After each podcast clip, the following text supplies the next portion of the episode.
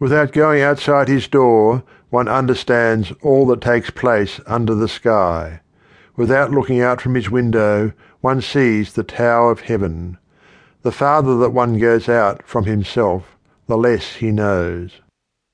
Therefore the sages got their knowledge without travelling, gave their right names to things without seeing them, and accomplished their ends without any purpose of doing so.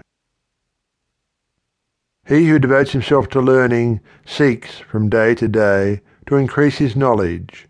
He who devotes himself to the Tao seeks from day to day to diminish his doing. He diminishes it and again diminishes it till he arrives at doing nothing on purpose. Having arrived at this point of non-action, there is nothing which he does not do. He who gets as his own all under heaven does so by giving himself no trouble with that end. If one take trouble with that end, he is not equal to getting as his own all under heaven.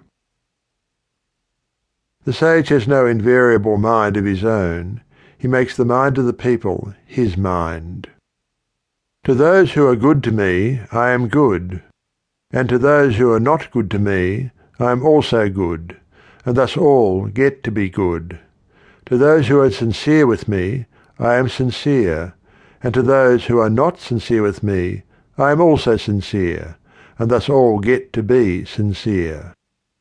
The sage has in the world an appearance of indecision, and keeps his mind in a state of indifference to all. The people all keep their eyes and ears directed to him, and he deals with them all as his children. Men come forth and live they enter again and die. Of every ten, three are ministers of life to themselves, and three are ministers of death. There are also three in every ten whose aim is to live, but whose movements tend to the land or place of death. And for what reason? Because of their excessive endeavours to perpetuate life. But I have heard that he who is skilful in managing the life entrusted to him for a time, travels on the land without having to shun rhinoceros or tiger, and enters a host without having to avoid buff coat or sharp weapon. The rhinoceros finds no place in him into which to thrust its horn, nor the tiger a place in which to fix its claws, nor the weapon a place to admit its point. And for what reason? Because there is in him no place of death. All things are produced by the Tao and nourished by its outflowing operation. They receive their forms according to the nature of each, and are completed according to the circumstances of their condition. Therefore, all things without exception honour the Tao and exalt its outflowing operation. This honouring of the Tao and exalting of its operation is not the result of any ordination, but always a spontaneous tribute.